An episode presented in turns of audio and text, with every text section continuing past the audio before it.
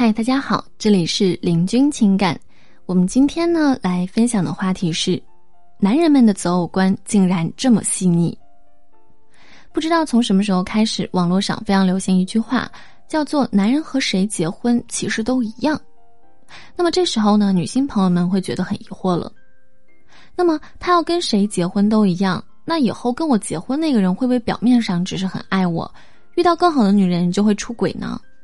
其实这呢和男人的择偶观是有关的，那今天呢我们就来详细的说说这一点。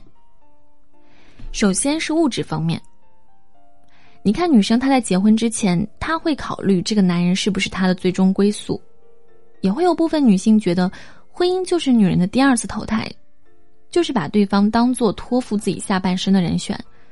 我们很少会听到男人说：“哎呀，我找到一个女人，这个女人值得我托付后半生。”所以说呢，你看在现实这一方面的话，女生相比男生明显是更加谨慎的。女生们一般会考虑到以后的这个家庭生活条件、孩子教育环境，以及丈夫工作稳定不稳定、上不上进等等，根据这些综合判断以后的生活水平，就是女人在现实方面会考虑的，她会在意很多。男人呢就不一样了，他们的需求就是对方还可以。比我差点也没有关系，只要不拖后腿就行。以至于外在条件，比如说长相啊、身材啊，只要过得去就行，这是基本需求。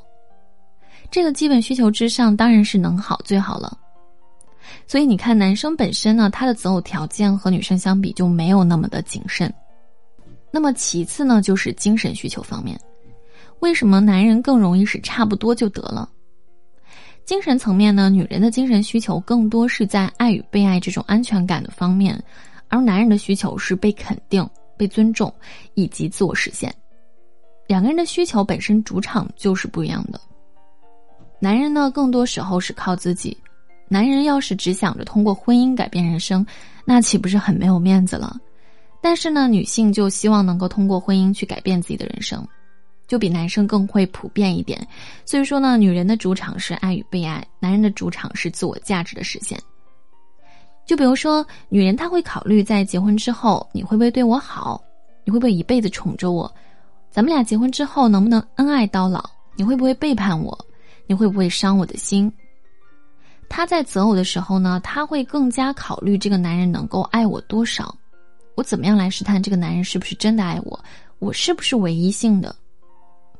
而对于男人而言呢，因为他们的主场是拼搏事业，他们对于爱的需求也会有，但是呢，他们对于爱的基本需求是这个女生能够善解人意，能够懂我，咱们俩呢能够把这个日子呢过好就行了。